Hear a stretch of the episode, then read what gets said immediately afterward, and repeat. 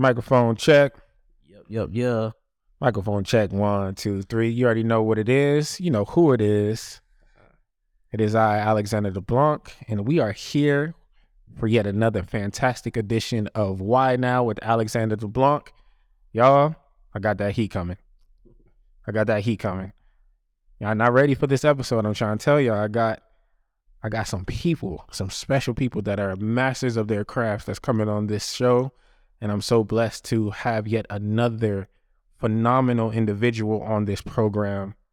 He is a culinary expert. He is a master of all. He's not just a culinary chef, but also a whiz behind the camera, production genius, entrepreneur, none other than Chef Morgan James. How you doing today? I'm doing good, man. I'm doing good. Thanks for having me here, man. Appreciate it. Man, look, the, the honor is all mine, bro. Thank you so much for taking the time to just come on to this program, bro. Uh, how are you? How you feeling? How's the year been so far? I'm feeling good. I'm feeling blessed. Uh, uh, this is a new year for a lot of new growth. I want to say, like, this is the year of growth for me with all my endeavors. I'd like to say. Okay. Uh, so for the people that don't know who you are, give them a little bit of uh, your background. I know I have your bio here, but I don't like to make it sound robotic in anything in that capacity. No, definitely. Tell the people a little bit about yourself. Uh, so, like, like you said, I'm Chef Morgan James, uh, culinary architect, private chef, Mm. uh, extraordinary gentleman of everything culinary. You feel me? You know, uh, born and raised in the DMV. Uh, I've been cooking in this industry professionally for 10 years, and this is going on my sixth year of being in business for myself. So just living and thriving and loving the journey, definitely so far. Six years. Six years. What was, because I know you personally, for you, what was the thing that made you fall in love with culinary, with the food space to begin with? so this actually takes me back to my childhood. We love them. Yeah. stories. No, we love those stories. I've had the same dream since I was about seven years old. Uh, my mom's side of the family is from a very rural part of South Carolina called Cheraw, South Carolina. Probably never heard of it. It's about 500 people there.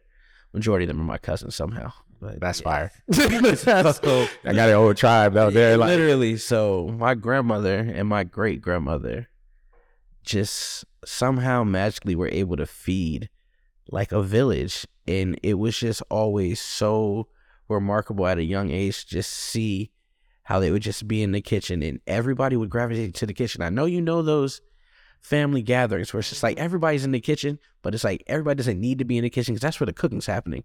So y'all just taking up space. So I would just be in there, just kind of like being a little rambunctious kid as I was, and they would need to find a way to contain me. So they would give me a bowl, be like, "Here, stir this, do something creative." Because I was a finger tapper, so I was either drumming on the desk or okay. if you knew me in high school, falling asleep in class. So I needed something to kind of like level me out. And just from Saturday morning cartoons to having the Food Network on last, it was click that button. It's like I'm going from Teenage Mutant Ninja Turtles to Emeril Lagasse.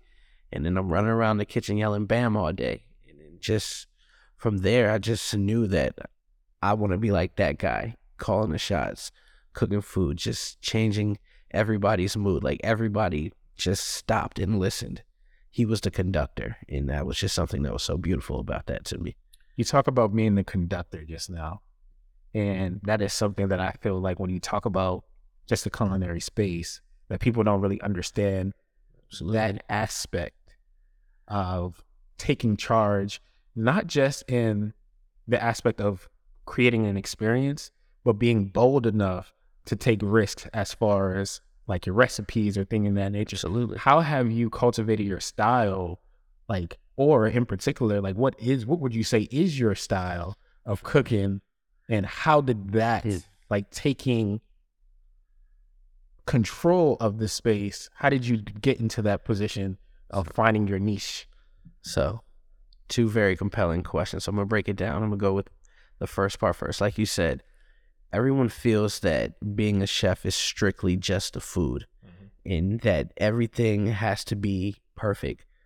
Some no chef is the perfect cook, mm-hmm. and no cook is always gonna make the perfect chef.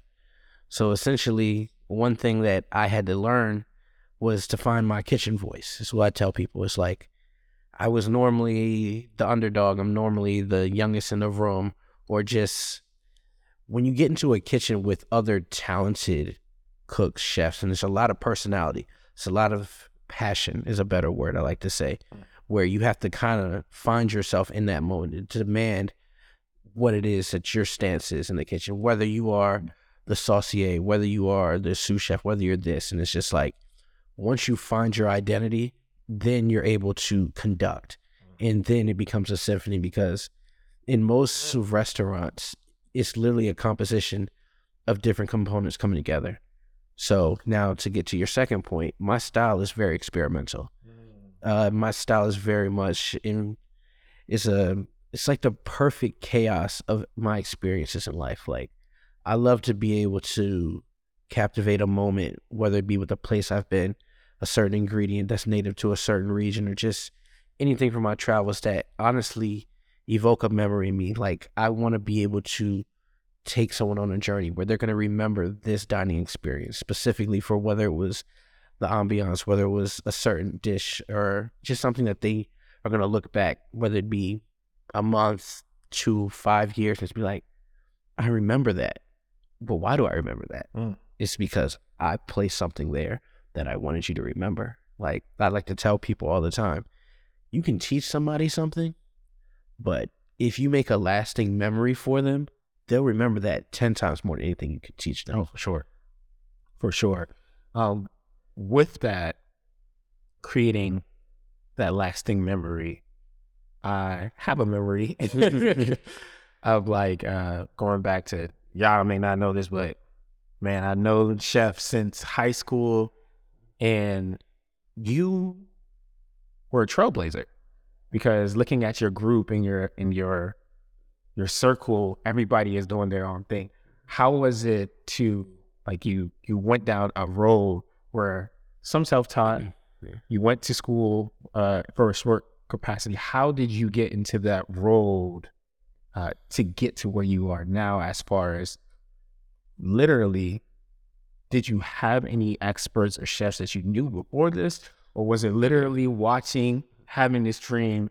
It was like, this is what I'm going to get. I'm going to walk down that path. But like you, from the looks, from the outside, let me just say it this way, it looked like you just were a trailblazer, and it's just like, yo, this is the love that I had based off of the experience that you said before, and I'm gonna move to the beat of my own drum. So how did that kind of become what we see today? I honestly kind of like you hit the nail on the head. Like I've run with a very close knit circle of individuals who most of you have known. Like most of my closest friends, we've known each other 15 plus years at this point. And it was always something that was known to them, but to everyone else, it was more of like a discovery. I want to say like senior year was when I first took like the professional restaurant management program at my high school, you know, at Paint Branch, where it was just kind of like now uh, it's, it's crazy. that it was like, I was like, I sucked at math. So it's like my credits and everything. They were like, yeah, can't afford any extra electives. But it was like, I didn't have any mentors at the time. No, no chefs or anybody. Like, uh, my first uh, mentor would be my cooking instructor at Paint Branch, uh, Miss Sue, Sue McWilliams. Like, she honestly just seen something in me that she was like, this isn't just a class for you. Like, she's like, I want to help you kind of like figure out your next steps. So she helped me apply for scholarships. Uh, even we did some catering gigs, like probably I don't know if that was allowed by Montgomery County, but Hey, we We're here now. exactly. so it was like I remember going to her house and her just kind of giving us the people who were really invested outside of that class, like the real raw essence of what it is to be in this industry. Like this is a very cutthroat industry. Like Yeah. I'll never forget uh my first job I worked at an assisted living community, Riderwood. Huh. That most people in our area know if you worked at Most people worked at Riderwood, but never forget, I was 16. I was working like as a server, and my manager, he was a former chef.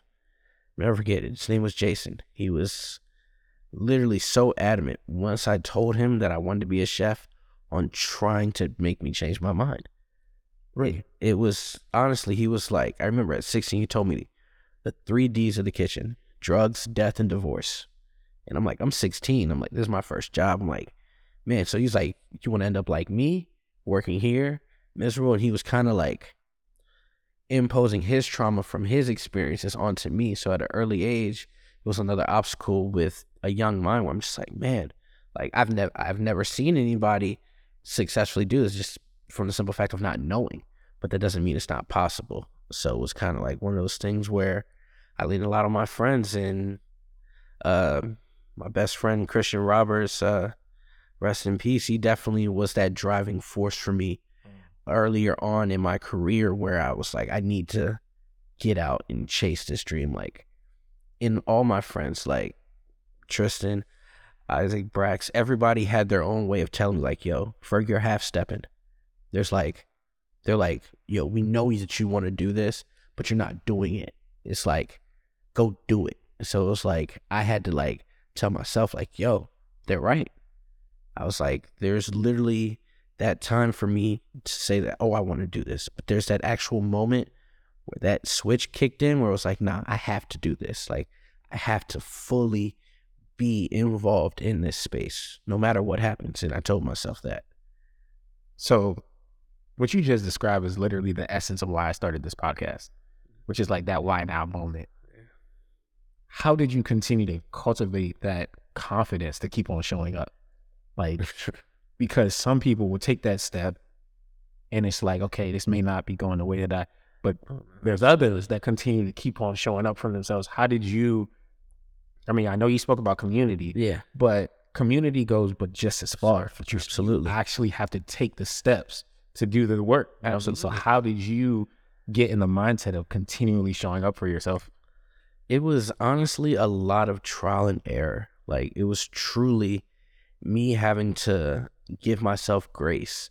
And I know it's more of a trend now, but really loving yourself takes a lot more than just going to get your nails done, going to a spot or something. I really was at a point in my life where I was like, I need to love myself more pour into myself so that I'm able to achieve these things. Because mm. I have people who believe in me. And that was enough to get the fire started. But like you said, only I can keep it burning. I have to keep adding sticks. I have to keep adding leaves. I have to keep things going. And it was obstacle after obstacle where I'm like, I'm finding moments where I'm just like, wow, I can't believe I'm here. I really can't. Still to this day, like I never would have imagined that the plan of being a chef would be this because I didn't have a plan truly. There was no plan B. It was always plan A, and it was plan A part two and part three, and X, and so on.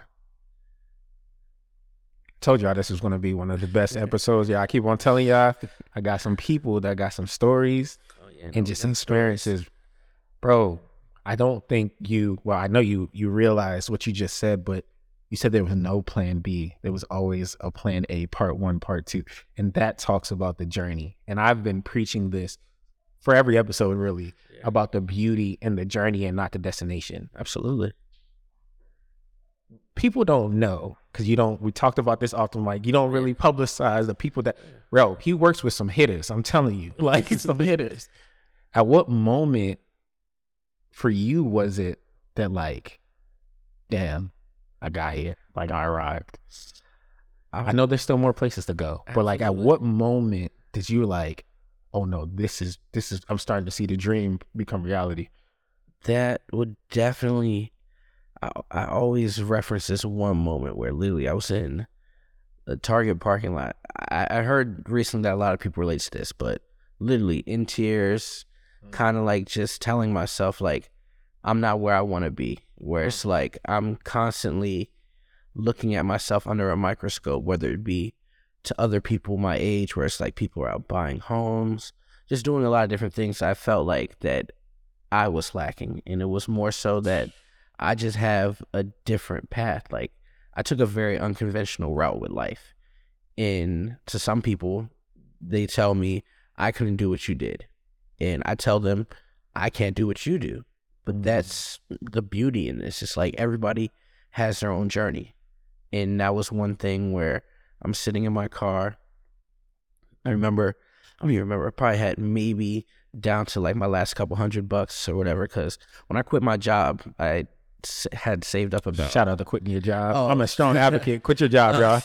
Start the day. Quit the job, y'all. nah, uh, thankfully, I quit my job when I did uh, pre COVID, honestly, because that truly gave me the foundation. But I remember I was probably down to my last couple hundred bucks because when I quit my job, I had saved up about $6,000. And $6,000 when you have nothing coming in ain't, ain't, ain't that much money. So mm-hmm. there was a, a wedding coming up for a childhood friend of ours. Shout out to Shane and Jen. They got a baby on the way and it was literally like I'm going down there, and I just like let me just take a stab in the dark. My ticket everything, we bought all this stuff, so I don't really have to worry about my money there. It was, I remember, shout out to my boy Jindu, because literally I'm going down there. I put it on Instagram. I'm like, hey, I'm gonna be in Miami from this day to this day. If anybody needs any private chef services, let me know. He reaches out to me with a very overzealous uh message just talking about like, oh yeah, I'm gonna be down there with my fiance and then my boy and this girl gonna be down there. We want to do this, we want to do that. And he's asking for this very lavish menu and all this stuff like that. I'm like, I ain't want to wash people's pocket. I'm like, I know what you do for a living. I'm like, you asking for a lot. so Like, you it, it was like and it was it was just I remember like the whole conversation was happening so fast, but it was like he was like, Yeah, nah, it don't even matter. Uh it's all covered everything. And I'm just like, all right. So then I'm I'm looking on his Instagram while he's down there. I'm just like, I'm seeing Rolls Royces. Mm. Uh I think I saw an AP or something like that. And it's just I was like, what I was like, what is going on down there?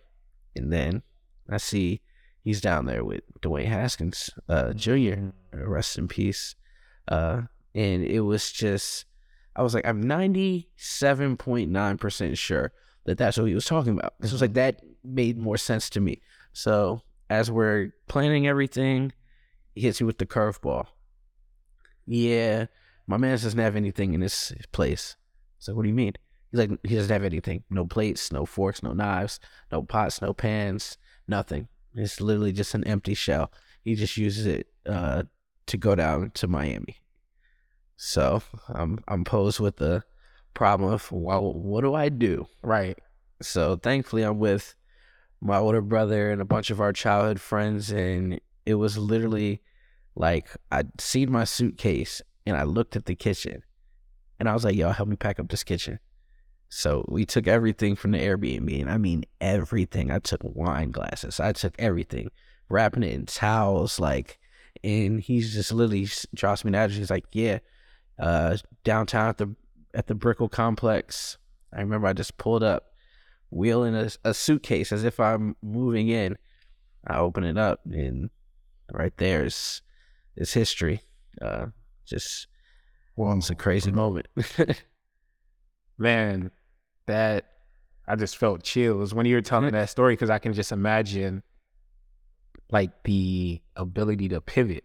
You know what I'm saying? With what with certain circumstances that you can't control, That's you the name of the game. I, I like to tell anybody if there's if there's something that can go wrong, it will. Uh. So expect it, and that's literally been my ph philosophy for every gig there is. It's like, in in even in that gig alone, once I start the dinner, I can't figure out how to get the oven to work.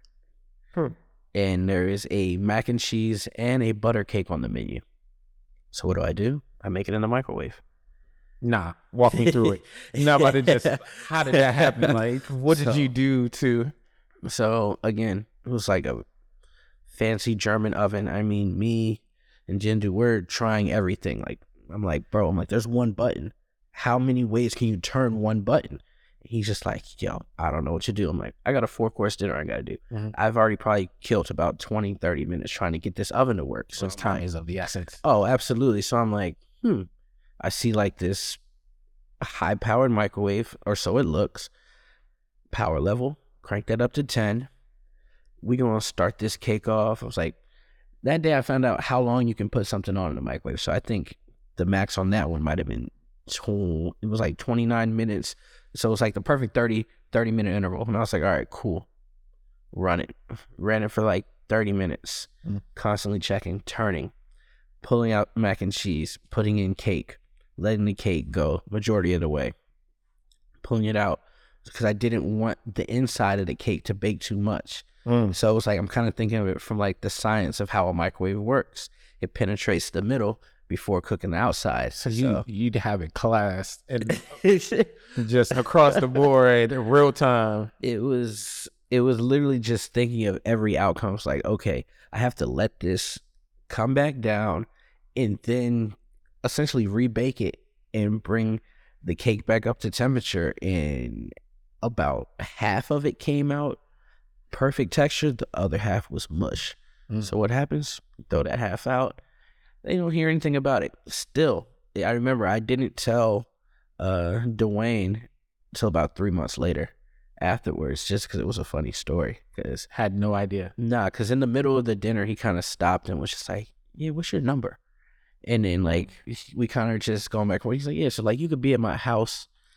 I think this was a Saturday. He says, "Yeah, you could be at my house like Thursday. I get back on Wednesday." And I'm just trying to keep up because I'm feeling he's talking a big game. I was like, "Yeah, no, I make my own schedule. I can be wherever I need to be." Well, not that. Mm, in my head, I'm like, he's not seriously thinking like he's gonna have me there. But sure enough, that Wednesday morning when I'm sitting at the airport, he's like, "Yo, it's Dwayne Haskins." I was like, "You cooked for me the other night. Here's my address. You might send over some menus?" Menus, plural. Yeah. So then after that, uh, I started working uh, with Dwayne uh, his rookie season uh, ongoing until he got traded to Steelers. And honestly, like I said, he met a lot of amazing people just through him, whether it be other players, just he brought like a sense of community with him that now I look at it as an extension of my support system now. So uh I had nothing but love for that man. Uh truly was a blessing to my career and to my life. And like I say, I can't thank him enough. Man, that's so beautiful to hear because not only did that moment allow for more opportunities, but it was a real genuine moment. Oh, absolutely. And a lot of people don't have that genuine, you know what I mean? Like you hear it, like say, a lot of people spoon feed you, like, all right, yeah, we'll connect, like, yeah, you know, but for him to actually really Follow through with it. and open, because people don't understand the opportunities are a dime a dozen, especially in the culinary space. and which leads me to my next question. As a, a black man, how do you maneuver through that? Is it a space that you feel like is inclusive? I don't know too much about it in that capacities, but like you talked about Emeril, you talked about like there's your Gordon Ramsays, and when I watch TV, I see some people of color, but not too many. So, how do you maneuver through that space? Like, because I know I've seen sous chefs that are black. Yeah. I've seen that many black head chefs or In absolutely, we take up a very small percentage of this industry, and that's been one thing I focused on early on. Hmm. My style is very unconventional, but like I said, um, from my studying abroad and living in Italy, I have a lot of Italian influence. Yeah. I have a lot of my southern roots that all impact my cooking. I love Southeast Asian Asian cooking in general, but just loving different ingredients that aren't native to here because I love being able to create something that's not necessarily meant to go together. And that's kind of how I look at the industry now. It's like the young innovators, like in my age bracket, are the ones who are shaking everything up. Mm-hmm. So being able to be black and amplify that voice of, hey, you look at me and I don't just cook the food that you think I should be cooking. Like I like to make it my life's goal that I can't be put into a box where essentially everybody thinks like, oh yeah, I bet his southern whatever is the focal point of his career when actually that's honestly the last thing that kind of gets showcased. Like I love being able to show people new ingredients. I love being able to educate people. I love being able to research and actually show everyone that we belong in these spaces. The majority of my, no, all of the instructors at culinary school, uh, and I'll, I'll tidbit this. I look at the camera for this. I do not advocate for culinary school. I'll say that there's a lot of Oh. at all. No, like you can you can learn a lot from it, but experience will always be what you need in order to actually exist in this space. Uh. Like anybody can cook. I know some people who can throw down, but throw them on a line, take them out from in front of their camera, or anything like that. Take that security blanket from them Mm-hmm. how do you act? Like, I need you to be able to know how to quickly put out a fire. I need to know how you react. Like, everything about this injury, this industry is something of one thing is going to lead to another. It's a domino effect. Right. So, if I'm in the kitchen, I need to know what's happening three steps down the line before it even happens. And not everybody grasps that concept. I mean, school can't teach you that. Mhm. And all of my instructors, being middle middle aged white men, where it was kind of I'm looked at as I'm not gonna say a joke, but I wasn't taken serious. Yeah. That's Like I had like naturally there was there was so many moments that I look at now where it was like instructors were pointing me out or just making me a target for a lot of it. And it was like when it came time for me to pass the assessments and go do the study abroad program and everything, it's like you guys passed me for this.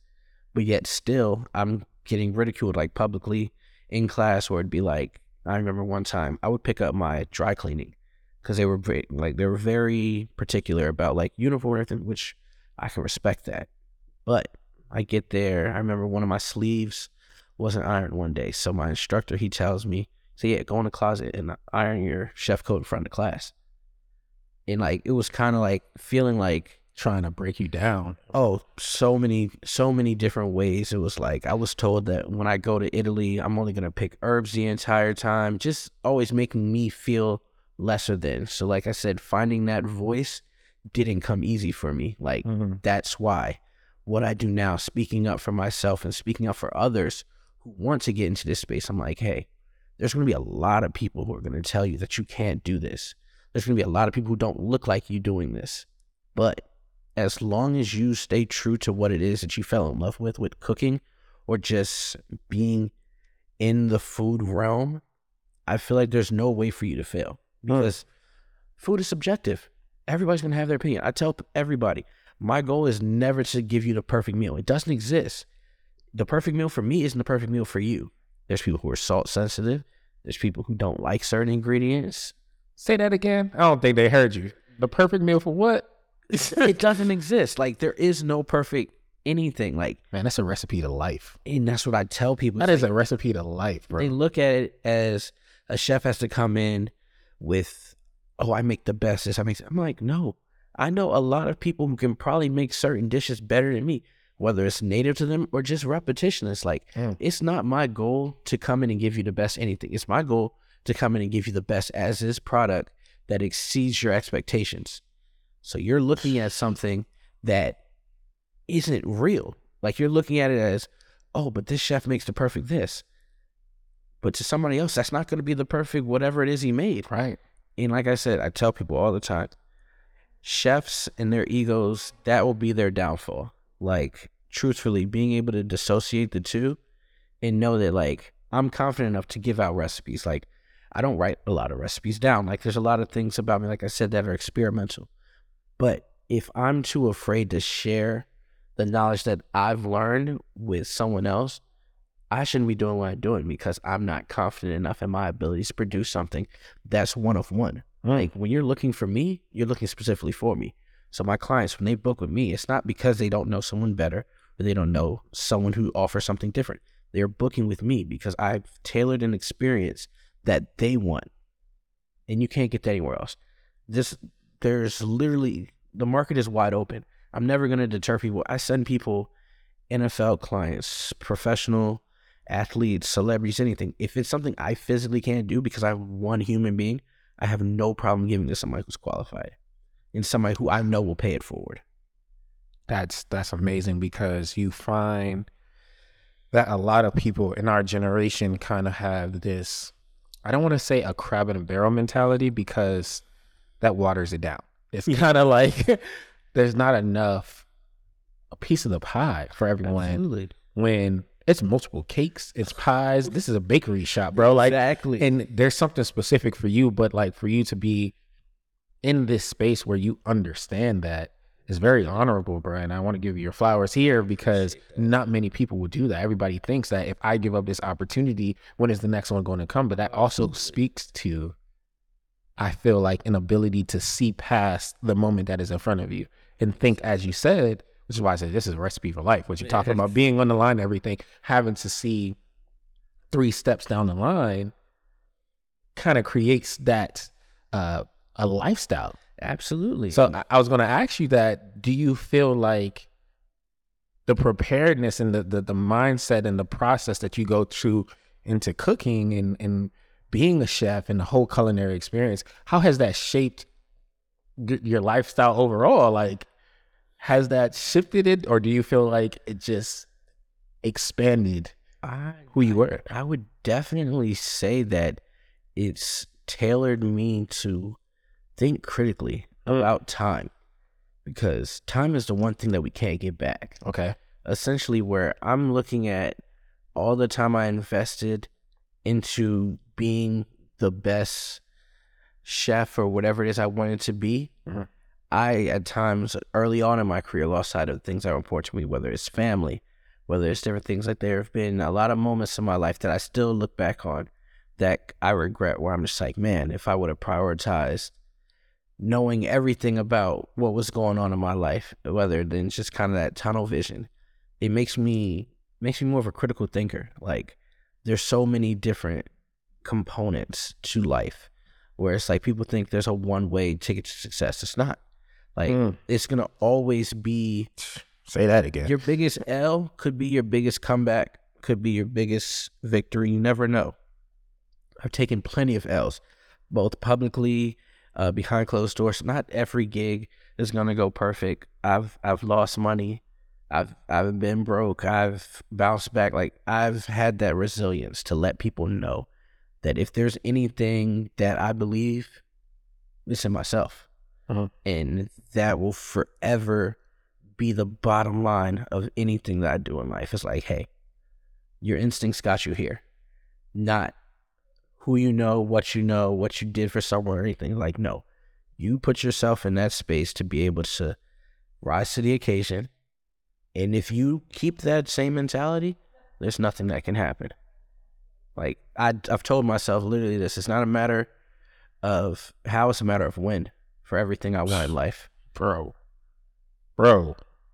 But that win, That win, that wind, and I think being patient. And I'm so glad you said give yourself grace because the, my word for the year, and I talked about this one on the episode with Jason, um, is grace. absolutely. So, for people who are in this process, who are starting up, who want to pursue this, what do you say for the moments in between the win? Because I know you've had moments where it's like, damn, but then you've hit those wins, you've hit those milestones, you've accomplished goals. What do you say to those people who are stuck in between that period where it's like, I'm doing all the work, I'm doing the hard work, I'm I'm showing up, I'm actually eh, like putting out all the information, content, whatever, but that win moment just hasn't hit. What do you say to those people? Tell them look back, look back. Doesn't matter how far. I guarantee you're not where you were. Huh. Guarantee whether your situation's better, it's different. Look at that. I, my friends will tell you like, I'm the one who keeps record of everything, whether it's pictures, videos, anything, and that's always so I can have a timeline. I need to know that That's good. no matter what, I was able to live in this moment. And now I'm somewhere else, but I can look back and think, damn, I did something there. We did something there. So I tell people all the time, like, there's a lot of people who I mentor, or just anything that I'm not looking for anything in return. Because, like I said, I wish I had those opportunities. Like when I started off, like I was honestly figuring it out. So now, if I'm able to point someone in the right direction, it's always something that helps. Like I got my first kitchen job thanks to my mentor Chris taking a chance on me when I worked at Best Buy. Really? Yeah, like Wow. he was literally arguing. I, used to work with his mom, who worked with my mom, uh, uh, when I was younger, volunteering at a summer camp at a homeless shelter. He was literally so adamant, and we have this conversation frequently. He was just like, "Why am I hiring this kid? He works at Best Buy," and he's just like, "Just because you tell me to hire this kid, doesn't mean I hire hire him." Like, he like, get me on the phone with him we had one introductory conversation and he was kind of just like yeah come in Wow. he it was just that moment of someone taking a chance and i i cherish that moment so much because i literally see people like that every day who look at look at me as like this icon or this vessel of what success is but i tell people all the time like listen i'm forever a student of the game i was like Talk about it, bro. if you want to be in any industry, be coachable. Surround yourself with people who know more than you. You sh- you don't ever want to just sit there and not be able to bring things to the table. Well, I'm not saying don't be the smartest per- person in the room. Don't not be the leader of your friend group or whatever things are out there on social media. But I'm just telling you, surround yourself with like-minded individuals who have the opportunities and experiences that you haven't had. That will take you so much further in life just from knowing somebody. Like your network is your net worth, literally. I don't care what it says in your bank account. Today you may be broke. Hey, J. Cole, what did he say? Your life can change in one year. Literally. And we've seen it, whether with social media and the way the internet works. Literally, wealth, like success, whatever that may be for certain people, is something that you're gonna honestly have to determine for yourself. Hmm. Everybody has their own definition. Like people may have may think I've made it just because I've cooked for all these different people or done this. And. Like I'm not even there. This is Just this the, is the beginning. This is yeah. the first quarter. Like it's like nah, I'm not gonna say this is the first quarter of my sophomore year. At that, like I've I had my rookie season. I had my I had my struggles. I still have my struggles. I'm still finding my rhythm. But it's like you're gonna still see me on Hoop Mixtape. You're gonna see it. Like we're gonna make it happen. Damn. It's just like all I can say is damn. Because man, you just dropped so many gems. And I think I told you we were gonna get into the nitty gritty. Like we're gonna have it, but man, there was something that you just said that I couldn't let you speed by and being coachable, bro. Like being somebody that is always willing to learn and always be willing to be in a space where you don't you don't feel not in a sense that you've made it, but like never getting in a place where you're complacent. Oh, absolutely. What inspires you to continue to evolve? And how do you get yourself in a space to continue to explore? I know you've talked about the different places that you've gone, but do you does that kind of serve as an inspiration for you to travel more so that you can try different dishes or something in that capacity? Like what inspires you to continue to learn different dishes and well how combinations or what what say you? I definitely, like I say, I want to literally focal in on the circle of people I surround myself with. Shout out to your circle, bro. Because look, he got he been giving me. I, like I said, I know them. There's some great people, like bro. I said, um, I literally we sell ourselves this all the time, just in conversation that we say that we're different, not from the sense of saying it just because it sounds good, but from the sense it's like genuinely, there's never been a time where even so much recently when my father was having some health issues, like these dudes dropped everything and came at the blink of a dime, whether from far, close, it didn't matter. Like Mm. we show up for each other. There have been so many moments in our lives where we've had to be there for each other. If you can't give yourself grace, these dudes are going to give me grace. And it's like I don't Man, have shout to out to them, bro. for them.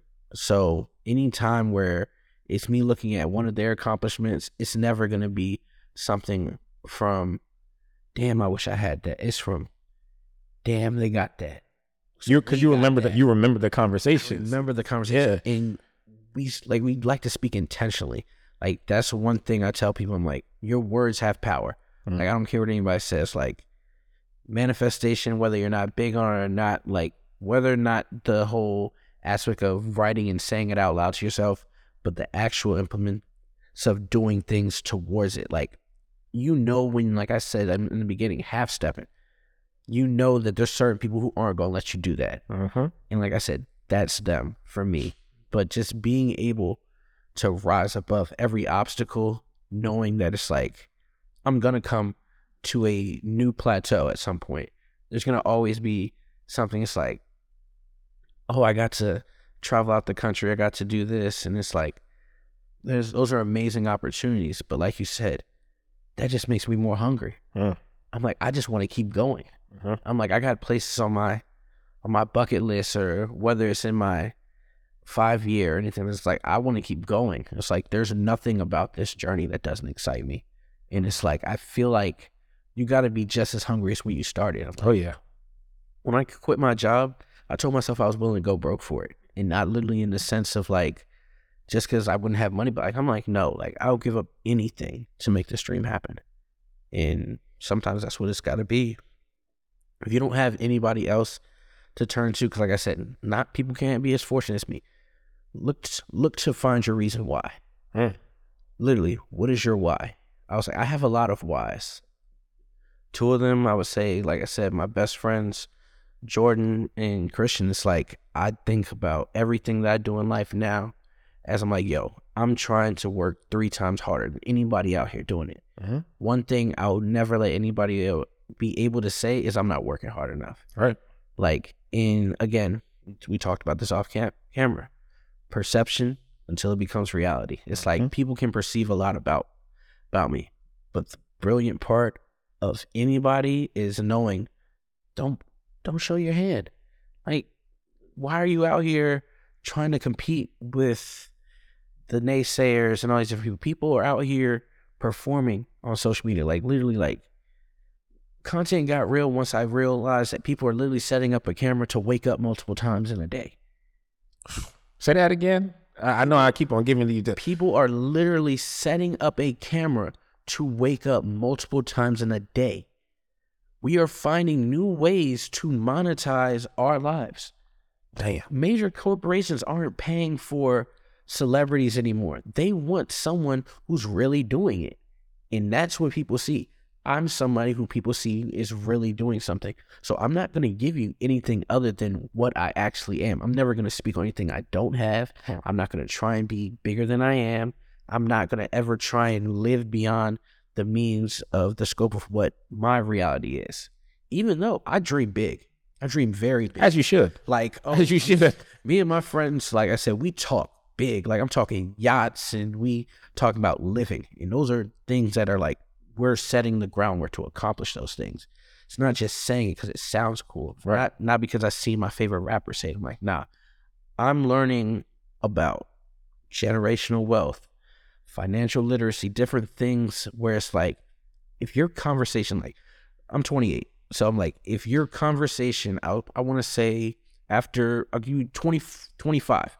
After 25, your friend group's conversation didn't naturally shift towards what steps you need to implement for success, find new friends, get around new people. Oh, that's real. Because at this point, you're literally working against the system. Like, there's so many different avenues for making your situation better for whatever it is you want out of life. And that's one thing that I'm thankful that the people I come around, whether it's setting boundaries, like we said, like time.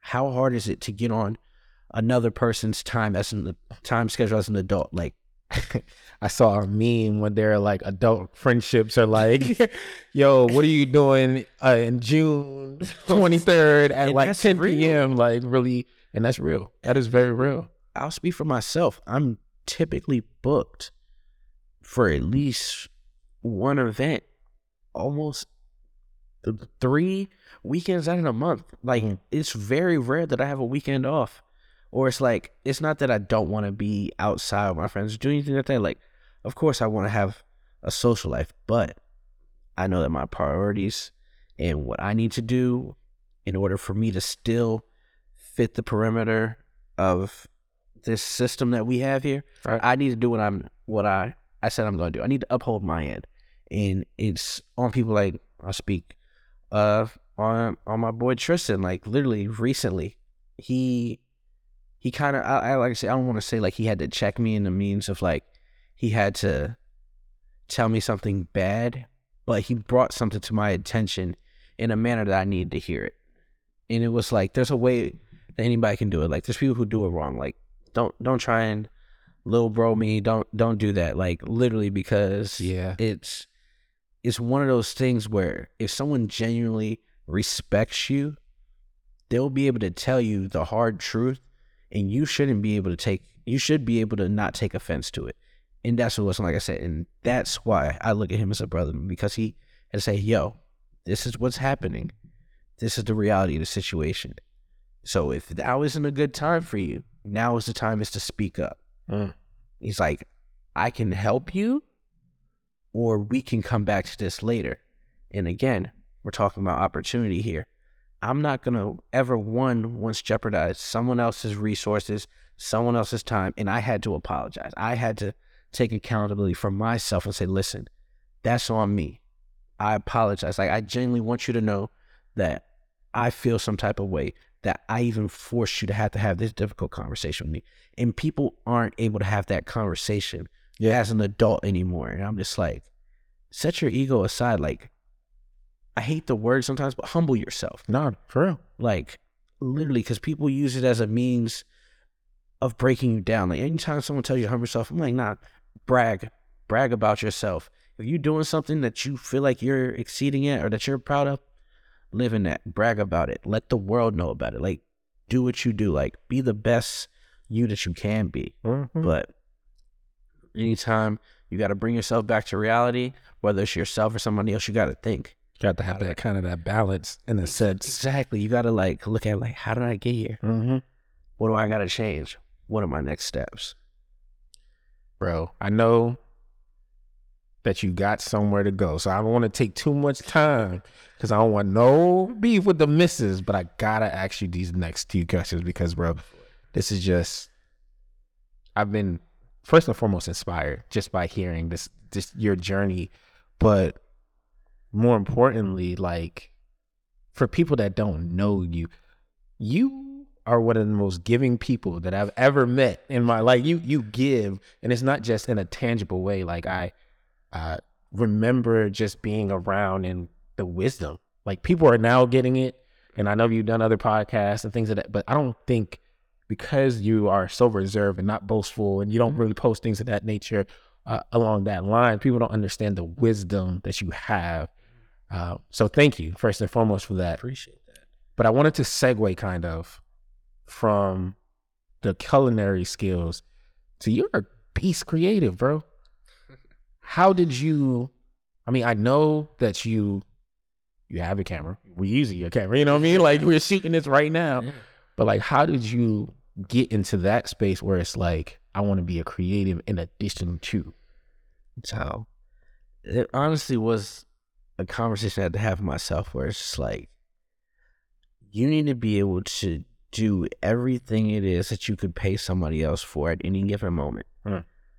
When I'm out in Antigua by myself with nothing other than my thoughts and whatever it is I brought with me, have a GoPro, have anything, document the moment. I tell people now, it's like I don't have the perfect formula for creating content, but I have a style that works for me. Hmm. And as someone who has a lot of anxiety and different things like that, like I will have that laser focus on trying to make the perfect video. But again, it's not real. There's no such thing as a perfect video. Like you can't be a perfect content creator.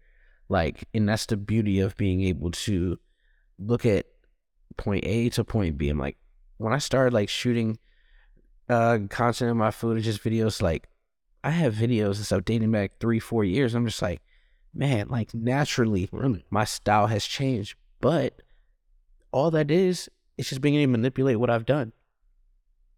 the beauty of content is make it make it organic, Mhm. make it genuine, make it.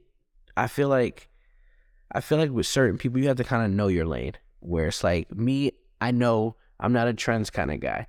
Even though people like that'll boost your engagement and stuff a little bit harder, but it's like that's not me. I'm more of a how am I going to make sure that somebody can see me doing exactly what it is I do on a day to day basis? Mhm. Like, this is food I'm actually cooking. This food is going to somebody, most likely. Like, there's very rare moments where it's like, I'm just shooting just to shoot. Like, Mhm. most of the time, it's trying to keep my clients private, but it's like, I'm in the kitchen with my thoughts. I'm like, I'm to prop this camera up here. I'm to do this because being able to manipulate and edit is one of those things where It's a skill. it's a skill. It's a true skill, It's bro. that Like, still learning. It's like there's so many th- implementing AI and different things yeah, bro. into tech and everything that we do now. Honestly, I just want to say like that is like the umbrella for it for me, where it was just like I learned one th- one skill, I apply it to others. That's the same way I look at cooking. It's like a technique Mm. is one thing. You're building layers. You're building layers. It's literally it's like a cake. it's like yeah, cake. I ain't no baker. Trust me. I I can I can bake certain things, but I will not say I am a pastry chef by any means. That's different. But I just had to keep teaching myself Yeah. and keep being able to learn. Like I tell people, just YouTube University. I probably have an MBA and some more. Uh, I'm a avid Google searcher. Like if I don't know something or anything, I'm googling it. Like I'm going to find it out. Like, and I forgot who I was. Tr- I was riding around with somebody. and They told me they're like their thing was figuring out the history of architecture, Oh wow. and it would be like he would be like, I see an interesting building. I Google when it was built, and I'm like, hey, I do stuff like that when it's like, oh, what is this ingredient or what is this or, or if it's something foreign because again A student of the game, bro. forever Whether the it's student of the game. whether it's a camera whether it's a knife it's like there's never gonna be enough that i can't learn yeah. and i want to be able to learn as much as humanly possible for me to be able to share those resources It's like I remember one of my mentors in the radio game was like either you're growing or you're dying. And he said the process of dying begins when you stop learning. And I Yeah, think that so always hard. sat with me because it's like again, to be able to be in a meek and humble space to know there's more to learn. And I think a lot of us fall short because we think like, man, I got it. You know what I mean? Like I mastered it. It's like, oh no, you can you can always get better. You know what I mean? Like you Always get better. because if that were the case, LeBron would have should have been stopped shooting in the gym. You know what I mean? Like Kobe, like Jordan would have been. You know what I mean? But there's something about just continuing to build upon that layer, and I'm so glad that you you broke it down that way because you're building upon the experiences that you've gone through, and a lot of people don't grasp that. It's like Absolutely. they get content where and when there's so much more that you can accomplish. it's a beautiful dark twisted fantasy Shout out to Kanye. Like, it's literally, it's like you, it's never just one thing. It's like for you to succeed, everyone talks about multiple streams of income. For you to live life, you have to live multiple lives at one time. Is why this is the way I look at it. Like I'm not waking up just a chef. I'm waking up a son, a friend, a brother. Talk about it. Like I have people who I influence as I'm influenced by them. So everything that I learn and I retain is just more that I'm able to pour back into myself. And where at that point, like you said, once I I don't even know what that would look like for me, honestly, if I said that there's nothing else I can learn in a situation. So that's why when people tell me that, oh, but I've tried to make this X amount of times and it still doesn't come out right. And I don't want to make that. I'm like, you know how many times I've failed at I remember making a cheesecake was like the most difficult thing in the world for me. Hmm. It was just one of those things that I just couldn't do. I was like, no matter what, something was wrong. I was like, either it's cracking. I'm like, well, what what am I doing? I was like, and I had to look at it and be like, okay, I know there's three different methods that are more traditionally used for making a cheesecake. I try all three. I take bits and pieces from it. Like I said, I live through my experiences and I want other people to see after hearing this that all the things that they've done in their life all are a part of their journey that equates to something. And whether you don't see value in it because you don't see outside of that frame of mind of you looking at yourself in the mirror, I'm telling you that there's so much more to living.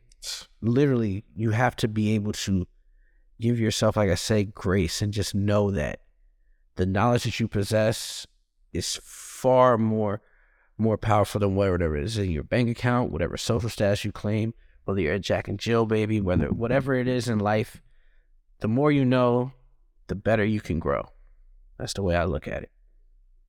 Man, bro, like, first off, I forgot to do this at the beginning, but I'll start all my podcast off as I give all the glory to Jesus Christ, my Lord and Savior. Absolutely. Without you, I am none. I did at the end, but again, you're never too late for Christ, bro. At the end of the day, but Amen. when you said, "Man, bro," I think the reason why I thought of that immediately is because through my walk in my journey, which is why I started this podcast and everything in that capacity, um, I've started to understand that the experiences that I've gone through shaped who I am, very much of who I am today. Absolutely. And as a result, this is my last question for you. I'm not gonna keep you long. I know, bro. It made it so much more important to leave a very last, long lasting legacy that can be Absolutely. passed down to generations. Absolutely. My final question for you: What legacy, when you look back and it's all said and done, between the dash, do you want when people say Chef Morgan James, what legacy do you want to leave behind? I want people to think of me as an innovator, but not necessarily a pioneer, because I'm not doing anything different than what anybody else has done. I'm doing something at a level that it's being developed as it's going. Hmm. I literally have never seen anybody transition from, if you don't know my origins of working nightlife or just trying to be a major marketer, like essentially, I had to start off marketing myself. Mm-hmm. So now I'm able to present everything that I'm selling, and I'm selling myself. And if you don't believe so, where everyone's selling you content, Kino, because you're a brand. Everything about you is something that can be it can be replicated, but it can be imitated. Hmm. But you don't want to be out here trying to chase imitation because I want people to be able to take my losses, take everything about my journey and see the good, the bad, the ugly. Like I said, I'm not I'm not perfect. No one is. I'm I'm a very flawed human being. But I know with the opportunities I have been awarded, I want people to remember that there's enough space for us all to succeed. Mm-hmm. There's never a time where you gatekeeping something from anybody else is ever going to hinder anything that you have going on as long as you're running your race. So if I could say anything, I want my legacy to be just that. I want people to remember that I'm a student of the game. I hope that you learn something from me and just be able to apply that to your life and just be the best you. Like, love yourself. Man, I couldn't have said it any better. I mean, this interview has blessed me, bro. I thank you for taking time. Where can the people find you? Social media, shout out yourself, celebrate yourself, bro. Like you said, bro, boast on yourself. Absolutely. And where something like how can they connect with you? Like also. So Chef Morgan James on all my social media platform. Uh, my email, chefmorganjames at gmail.com. So believe me, whether it's a DM, whether it's an email, anything, if you ever have any questions or anything like that, believe me, I will do my best to get back as quickly as possible. Like I said, I'm I'm human, but I do like to leave that space wide open for anybody who, when you have an interest in culinary or just an interest or a question about what you heard today, like please reach out. Like I said, I'm I'm no celebrity, but I'm no you are, but it's all good. Like you can be humble. I mean, you can be humble for the podcast. But go ahead. Because I, I, I never like to feel out of reach. Like I said, I, I come from a very close knit family, and like I said, my community is what allows me to be this individual before you. So please reach out. Like I said, uh, got a lot of great things coming this year from a lot more events, a lot more interactive moments. But whether you need catering, private dinners, a wedding, anything under the sun where the scope may require food, let me know. Let's make some magic. You heard it here first. Chef Morgan James. We appreciate you, my boy, coming through. Absolutely. It's another great episode of Why Not with AlexanderTheBlanc. Until next time, peace.